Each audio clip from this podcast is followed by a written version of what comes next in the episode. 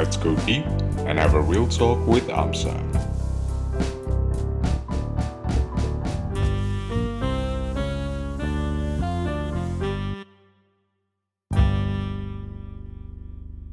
Halo semuanya. Selamat datang di Science Podcast. Sebelumnya kita kenalan dulu ya. Namaku Arvin, aku dari Divisi Sains AMSA UGM. Namaku Arifia. Aku juga dari Divisi Sains AMSA UGM. Salam kenal semuanya. Nah, di episode kali ini kita mau bahas apa nih, Vi? Tunggu dulu, Vin. Kali ini, karena ini juga episode pertama dari Science Podcast, kita kasih tahu dulu dong ke teman-teman semua, apa sih Science Podcast itu? Oh iya, oke. Jadi teman-teman, Science Podcast atau SIPOD adalah serial podcast AMSA UGM yang dibawakan oleh Divisi Sains. Nah, di SIPOD ini kita bakal seru-seruan nih, sambil bahas tentang hal-hal yang berhubungan dengan sains. Wah, keren ya. Jadi bisa nambah pengetahuan nih sambil dengerin podcast gitu. Yoi banget, Vi. Nah, di episode kali ini kita bakal bahas seputar perlombaan bareng kakak-kakak narasumber yang keren-keren banget nih. Oke deh, kalau gitu langsung aja nih kita panggil Kak Iko dan Kak Faiz. Halo Kak Iko, Kak Faiz, apa kabar? Halo, halo. Halo, kabarku rumah biasa, karena biasa di rumah. Oke, mantap. Eh, BTW, boleh kenalan dulu nggak nih Kak ke teman-teman Sipot? Mungkin dari Kak Iko dulu mungkin? Oke, halo teman-teman Sipot semuanya. Eh, perkenalkan, nama aku Enrik Aldrin, bisa dipanggil Iko. Aku dari kedokteran reguler angkatan 2018. Dulu aku juga member um, eh, Science AMSA UGM loh. Wow, masa coba kita ya. Terus boleh dong dilanjutin kenalan dari Kak Faiz? Oke, kenalin nama aku Faiz Indra, aku seorang mahasiswa biasa dari PSIK Angkatan 19. Nah, aku juga kebetulan sekarang menjabat jadi Vice IB, Vice Koordinator dari Finance and Partners. Keren banget ya manusia biasa. Eh, kok manusia sih? Mahasiswa biasa. Babun, salah ngomong. Mahasiswa biasa. Biasanya wakil IBI loh, Vin. Iya, apalagi kalau luar biasa nih. Wah, eh, kita lanjut aja yuk. Yuk, Gimana nih? Tanya-tanya yuk. Yuk, langsung aja Kak.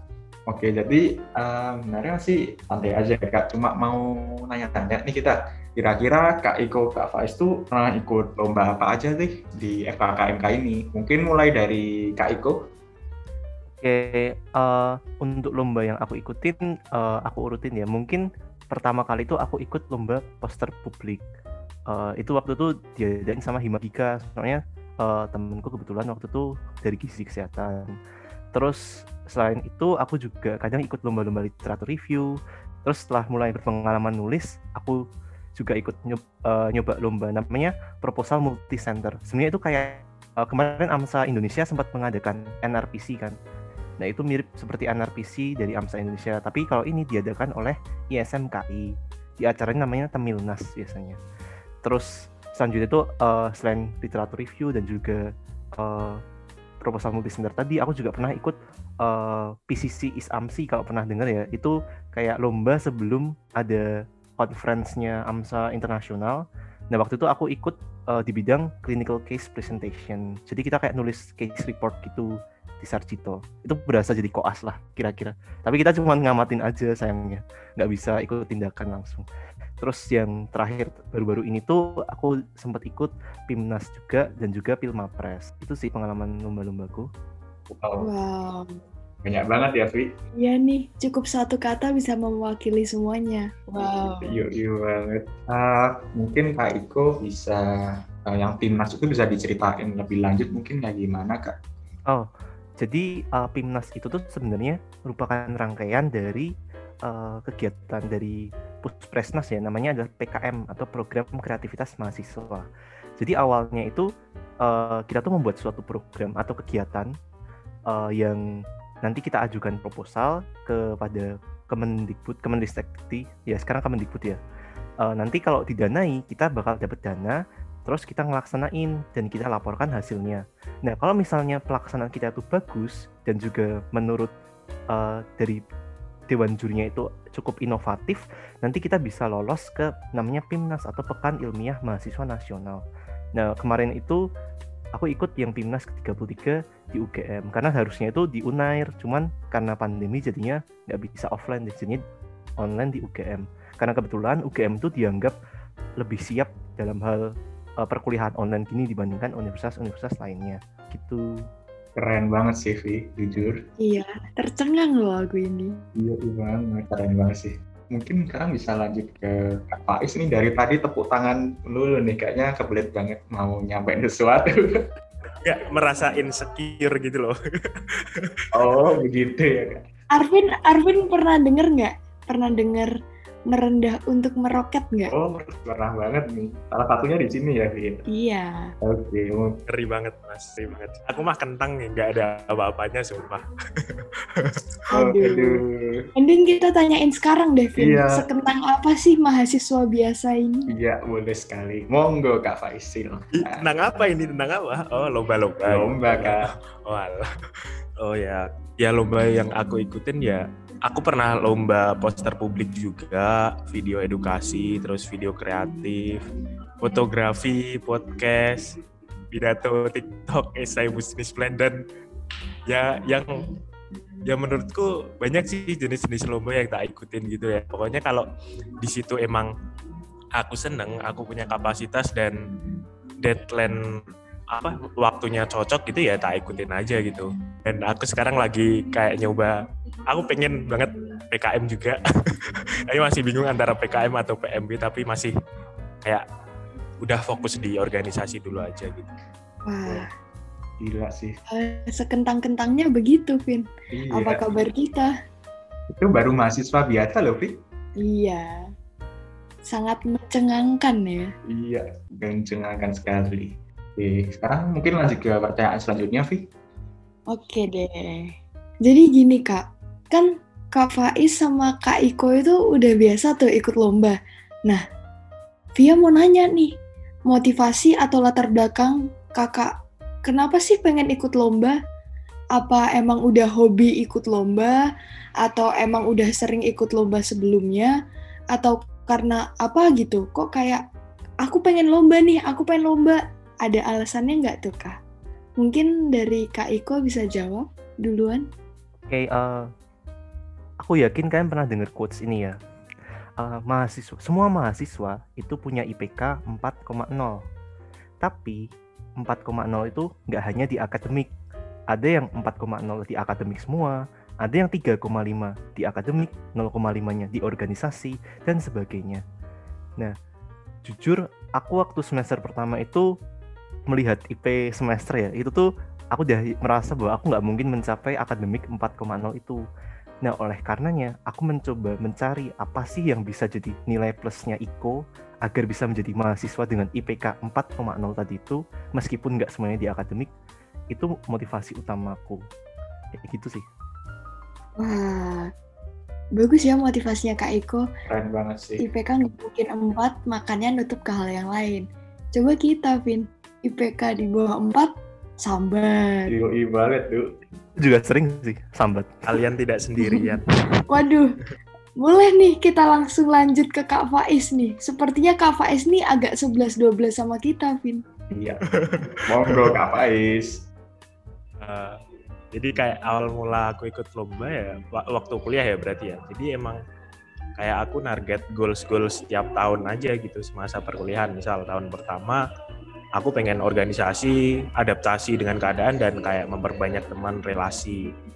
Di, di tahun dua aku pengen lanjut di organisasi tapi sambil dan apa nih udah punya banyak teman terus pengen nyoba lomba-lomba pokoknya nyari prestasi aja gitu. Terus yang tahun ketiga tetap pengen uh, nyambi nyari prestasi tapi sambil nyicil skripsi gitu ya pokoknya gitu-gitu dan alhamdulillah uh, waktu pandemi kemarin aku hunting lomba ya karena emang online juga jadi banyak waktu yang luang dan emang alhamdulillahnya aku berkapasitas di situ dan beberapa ada yang menang alhamdulillah Wow, Sangar ya, Bun. sangat Biasanya tuh kayak gimana nih, Vin? Memanfaatkan waktu luang hunting lomba. Kita gimana Yes. memanfaatkan waktu luang dengan cara tidur siang? Ini Mas Faiz ini sangat visioner sekali ya, Vi, ya, Hmm. sepertinya. Bener banget tuh, Vin. Tapi realistis, aku visioner tapi realistis aja. Oh, oke, oke. Oke. Ini asik banget ya pembicaraannya. Kita lanjut aja kali ya, Vin, biar makin asik gitu. Iya, mungkin teman-teman udah penasaran ya. Lanjut aja. Eh, mungkin kan Kak Iko, Kak Faiz kan udah ikut banyak lomba tuh. Nah, mungkin boleh diceritain tuh suka dan dukanya. Mulai dari Kak Faiz dulu deh, nanti kan udah Kak Iko. Apa, suka duka ya? Apa ya? Ya, suka kalau menang aja gitu.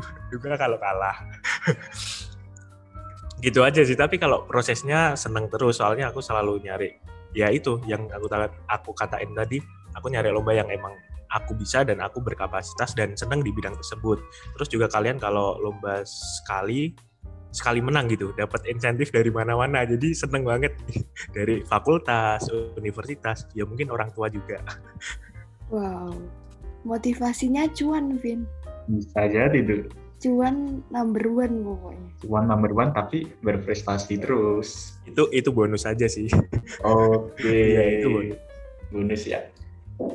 Nah, mungkin bisa lanjut ke Kak Iko nih. Apa sih suka dukanya? Jujur kalau suka dan duka ya mirip eh, Faiz tadi. Jadi kayak kalau menang ya suka lah jelas dapat cuan. Terus habis itu juga ya bener kan aku setuju banget soal itu. Karena emang utamanya kita ikut lomba itu karena selain dapat pengalaman ya ya pasti juga mengejar hadiah lombanya kan. Kita pasti mengejar juara itu. Untuk dukanya sebenarnya eh, ada sih beberapa. Kayak misalnya aku pernah nih ikut lomba poster publik waktu itu di Kendari. Terus itu tuh Hamin tiga. Kalau nggak salah itu hari Minggu kan. Hari Minggu baru pulang terus hari Rabunya itu tuh CBT nih blok B titik dua kalau nggak salah. Terus kayak ya mau gimana lagi? Itu menurutku kayak duka. Terus sama yang baru-baru ini banget eh, itu adalah waktu Pimnas jadi sebenarnya Pimnasku itu tuh tabrakan sama banyak acara. Sebenarnya ada banyak hal yang aku ikuti kemarin bulan Oktober itu. Itu aku sempat ikut eh, IMO tapi diubah jadi MOC namanya bidang muskuloskeletal dan eh, kita sempat aku sama Wilma temanku itu kan tim ya lombanya itu sempat lolos sampai babak semifinal. Tapi waktu mau ke babak eh, dari semifinal ke finalnya itu tuh waktu itu sempat tabrakan sama acaranya Pimnas Eh, sebelum Pimnas namanya PKP 2 nah jadinya kayak aku merasa kurang fokus dan mungkin itu salah satu penyebab eh, aku nggak lolos ke final sih. Dan juga aku waktu itu baru daftar suatu organisasi tapi karena kesibukanku di dua lomba tadi itu jadinya aku bener-bener nggak bisa prioritasin untuk organisasi tersebut jadinya ditolak deh Oke, sangat Ditolak ditolaknya udah semifinal iya, Pimnas. Vin. makanya tuh. Sangat Wow. kan banget sih. Eh, ini biar kita tambah tercengang nih, mungkin via lanjut pertanyaan kali ya. Iya, boleh banget. Nah, Kak Faiz sama Kak Iko tadi kan udah cerita tuh, gimana sih suka dukanya lomba. Nah, sekarang Via mau nanya lagi, gimana sih caranya untuk bisa overcome dengan duka yang dirasain sewaktu lomba gitu? Pasti kan ada tuh duka-dukanya. Boleh dong diceritain Kak, dari Kak Faiz lagi deh. Oke, oke. Ya karena nggak banyak dukanya, nggak nggak melewati banyak perjalanan yang sulit juga. Nah, cuman kayak belum berkesempatan dapat juara lah ya. Nah, menghadapinya ya lebih giat dan lebih teliti gitu dalam mengikuti lomba dan kalian harus pasang strategi juga. Misal ini peminatnya, kalau aku nyari yang emang kalau emang bener-bener aku mampu dan pengen ngejar itu aku nyari temen juga yang emang berkapasitas dan lomba yang emang eksistensinya udah udah terkenal di mana-mana tapi kalau emang lagi gabut doang atau gimana lah nyari yang emang pasang strategi aja misal nyari yang eh, yang ikut dikit atau apa pun itu pokoknya lebih giat dan teliti dalam memasang strategi mengikuti lomba Hmm. Sangat udah tertata ya, Vin ya, jawabannya Kak Faiz ini. Bener banget nih. Terus kalau Kak Iko gimana, Kak? Ya, Iko. Hmm, kalau aku sih dukanya misalnya tadi eh, kalau misalnya duka ketika nggak juara ya tahu nggak juara itu itu ada sih dukanya. Nah tapi prinsipku itu adalah bahwa semua kegagalan yang kita dapatkan itu tuh kayak ada jumlahnya. Jadi kayak kita tuh punya kupon gagalan lah namanya. Nah, kalau semakin banyak kita gagal, kupon gagal kita tuh makin berkurang. Berarti peluang kita makin berhasil itu di percobaan selanjutnya itu tuh bakal meningkat. Nah makanya kayak tiap kali gagal, aku tuh selalu percaya bahwa aku bakal dapat sesuatu yang lebih baik lagi nanti pasti. Selain itu juga kalau misalnya ketika tadi misalnya aku ditolak dari organisasi atau misalnya uh, deket-deket CBT, uh, itu jujur aku malah merasa karena aku merasa ditolak itu tuh aku berarti harus membuktikan nih kalau aku tuh sebenarnya punya poin yang sangat dibutuhkan mereka cuman waktu itu aku belum punya waktu aja untuk mereka. Jadi kayak aku harus malah makin pengen lebih mengimprove diriku biar aku jadi pribadi yang lebih baik lagi dan justru dari kegagalan-kegagalan itu tuh aku jadi belajar kayak wah aku tuh udah pernah di titik terendah dalam hidupku. Berarti kalau ini titik terendah aku nggak mungkin dong lebih rendah daripada ini. Makanya kayak aku ketika menghadapi duka itu kayak oh ya udah sih. Karena itu buk karena aku udah pernah kok di titik terendah ya udah berarti aku ini bukan titik terendahku. Aku pasti bakal melaju lagi meroket lagi untuk lebih tinggi lagi. Gitu. Wah nggak kalah keren nih jawabannya langsung terenyuh diri ini Vin sangat insightful sekali sepertinya boleh dilanjut kali ya Vin ya biar kita langsung klimaks gitu. Yuk, itu udah semakin penasaran ya tuh. Nah ini, boleh nah ini sangat pertanyaan sangat keren banget. Boleh nggak diceritain kak pengalaman berkesan apa sih di tiap lomba itu? Apakah pernah senang banget atau pernah cinlok atau apalah gitu? Boleh ceritain semuanya dah. Mulai dari Kak Faiz mungkin. Mungkin ya pengalaman berkesan karena aku belum karena aku baru hunting lomba lombanya waktu pandemi hadir.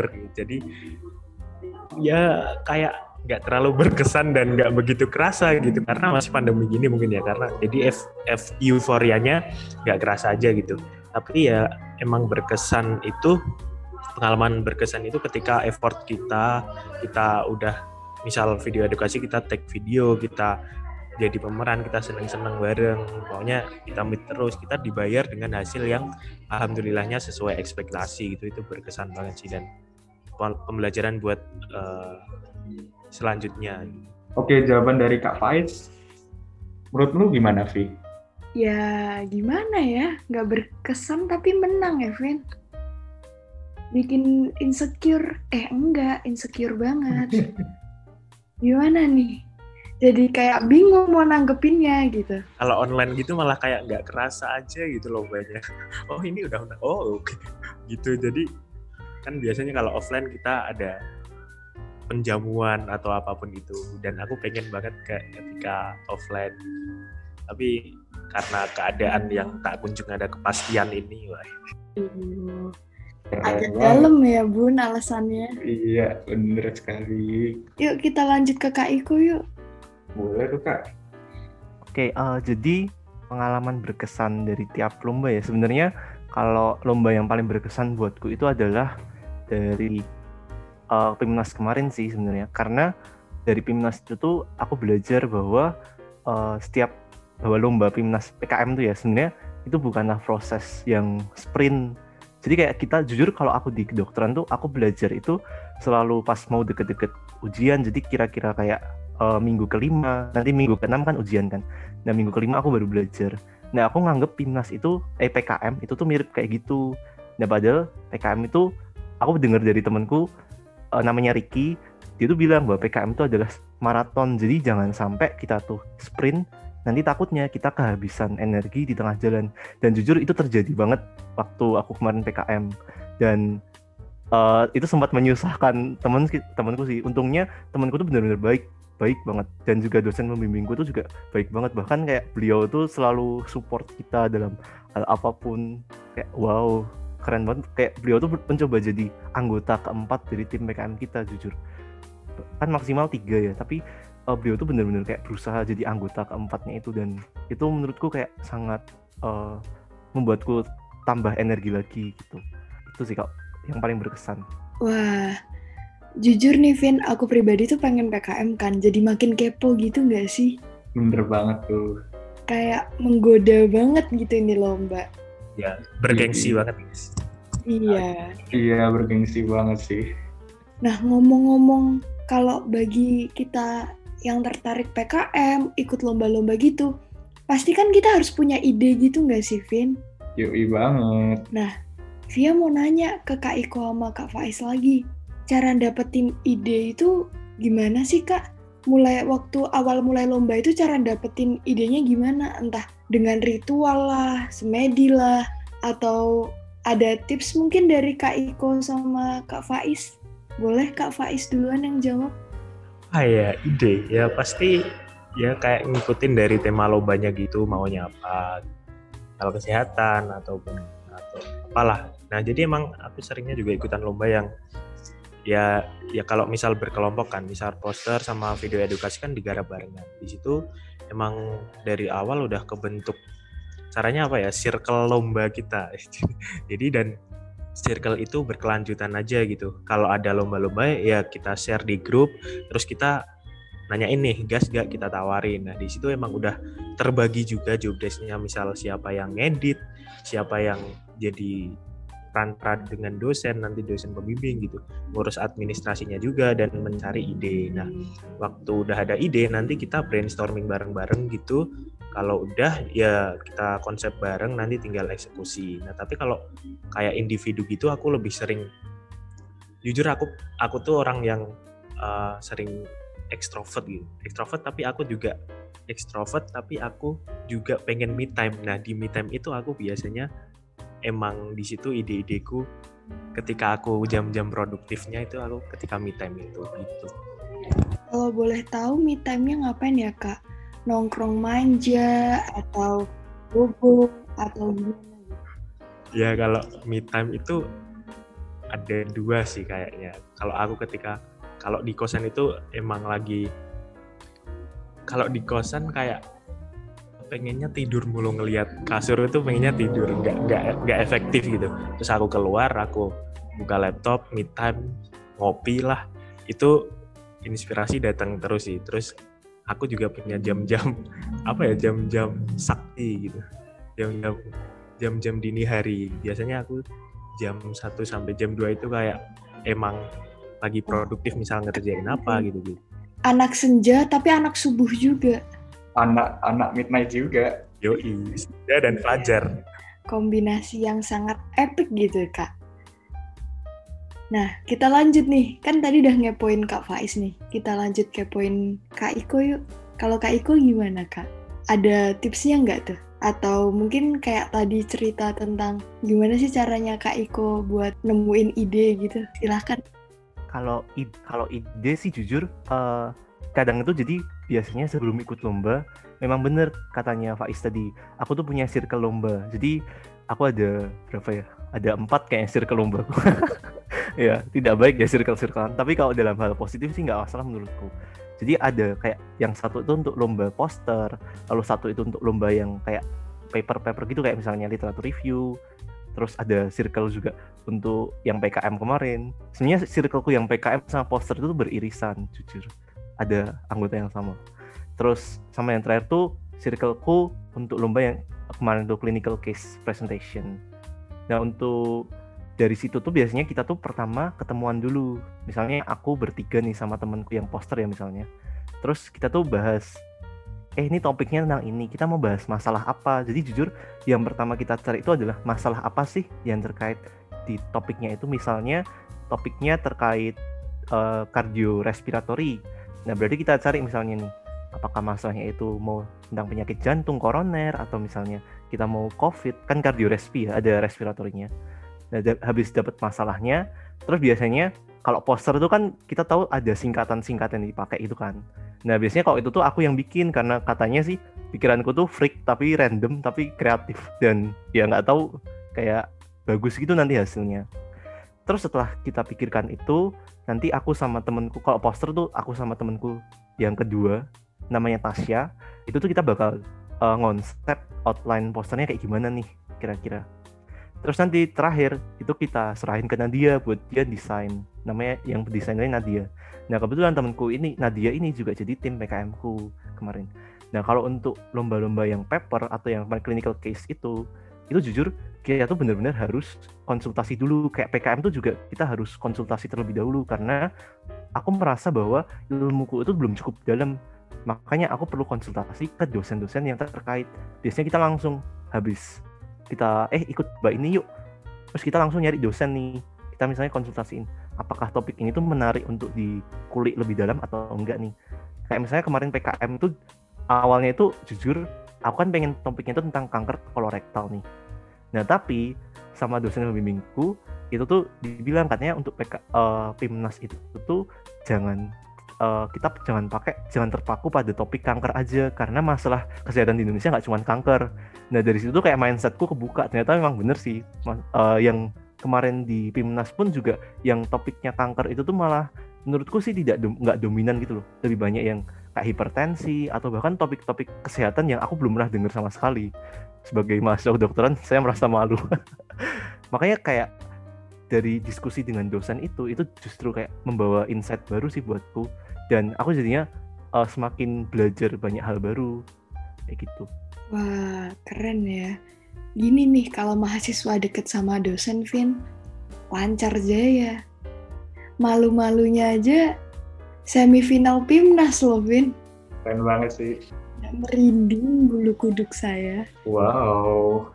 Mungkin lanjut lagi ya kak. Kan ini pendengar mungkin udah tambah kepo nih. Yang paling krusial nih menurut kak Iko kak Faiz tuh gimana sih cara membagi waktu yang baik antara ikut lomba terus habis itu kuliah terus mungkin kalau ada organisasi terus mungkin punya pacar kan lumayan juga mungkin bisa di sharing dari kak Iko dulu uh, jujur untuk skill time management itu aku juga masih belajar ya dari teman-temanku yang lain. Soalnya dulu aku tuh selalu mengiyakan setiap ada tawaran lomba. Entah kenapa tuh kayak kalau ada yang mau ikut lomba itu pasti nawarin ke aku. Terus aku ya yuk yuk yuk gitu terus. Dan tahu-tahu uh, beban kerjaku banyak banget dan akhirnya malah keteteran salah satu kegiatan kayak gitu.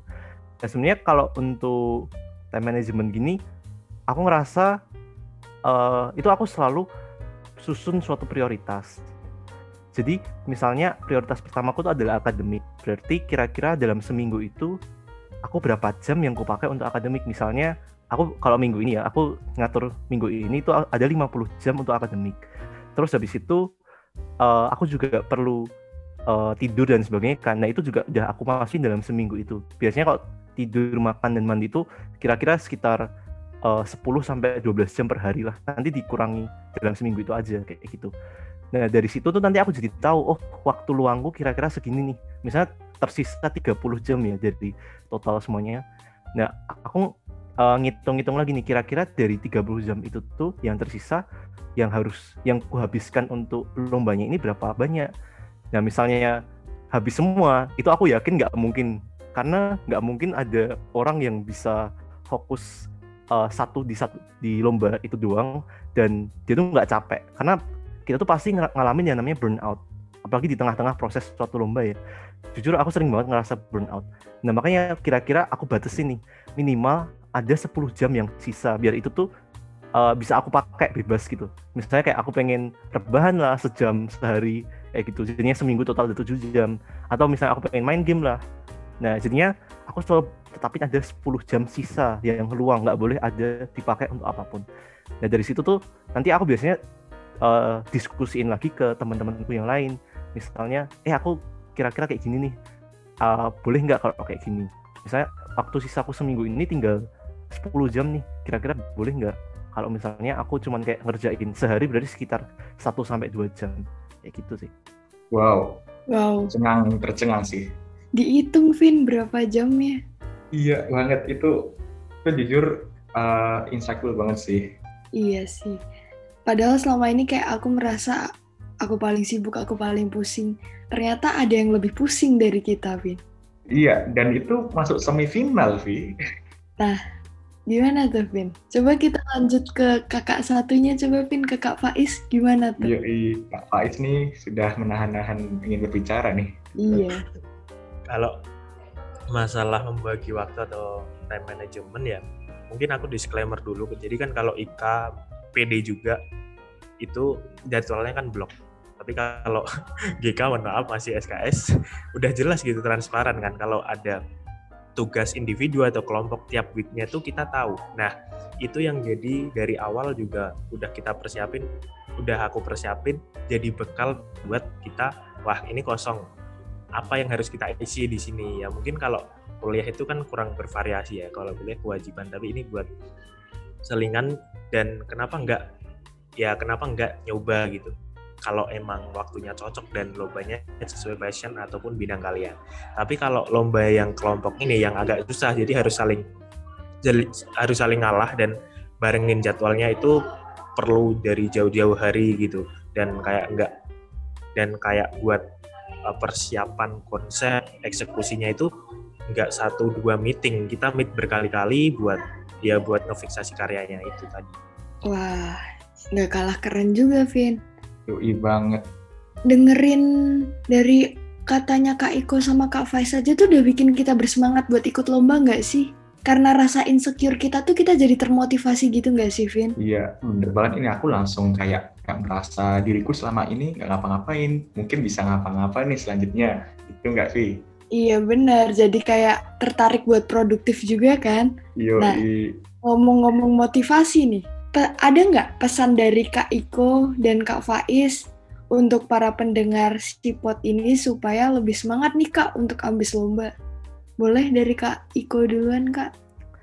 Oke, hmm, sebenarnya mungkin ini bisa eh, tadi quotes di awal tuh yang mahasiswa IPK 4,0 itu bisa jadi salah satu motivasi juga.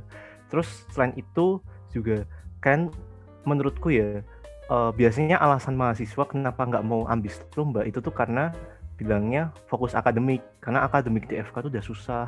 Aku nggak bisa sempet nih, aku nggak bisa sempet belajar dan juga ikut lomba. Dan sebenarnya sih nggak masalah. Kalian prioritaskan akademik itu nggak masalah. Karena jujur aku juga prioritas pertamaku itu adalah akademik.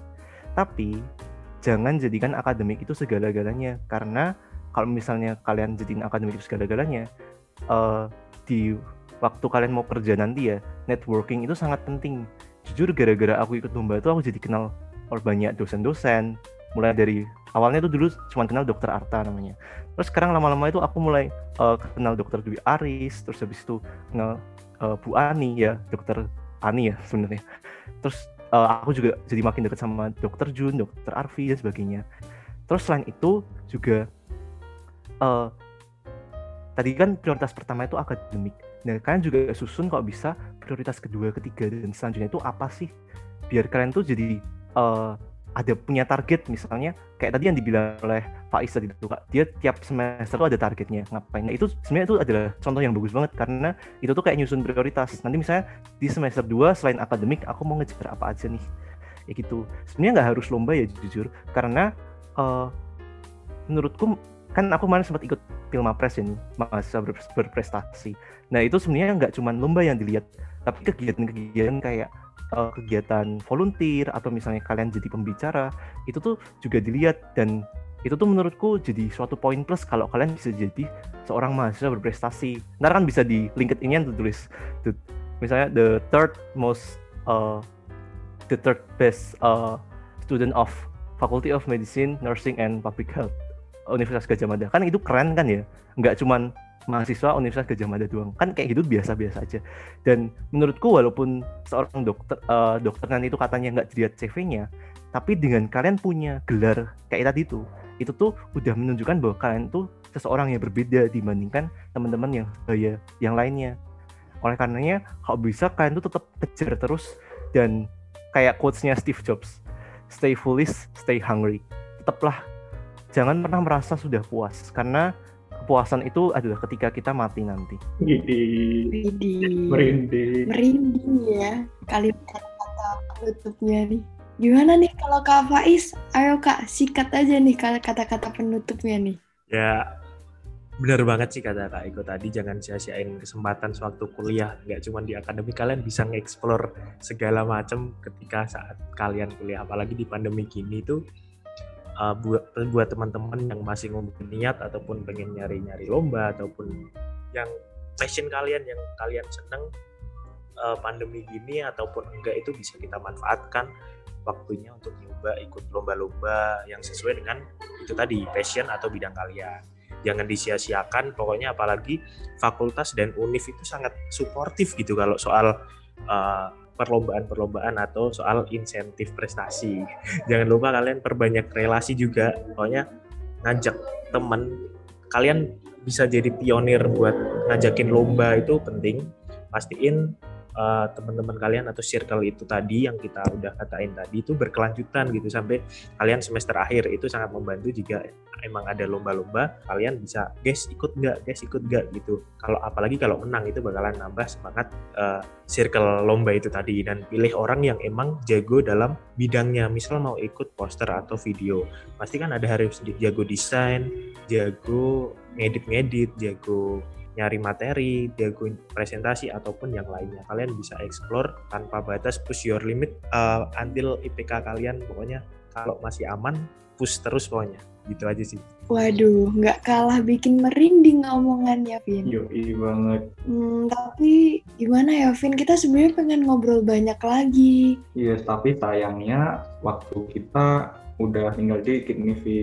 Mungkin itu dulu kali ya episode kali ini biar para pendengar nih juga makin kepo buat episode-episode selanjutnya nih. Yoi banget. Terima kasih ya Kak Ika Iko dan Kak Faiz aka mahasiswa biasa yang sudah berkontribusi dan ikut meluapkan pikirannya di Tripod pada episode kali ini. Semoga teman-teman semua bisa termotivasi ya untuk selalu semangat berprestasi. Makasih juga semuanya kesempatannya. Thank you, thank you.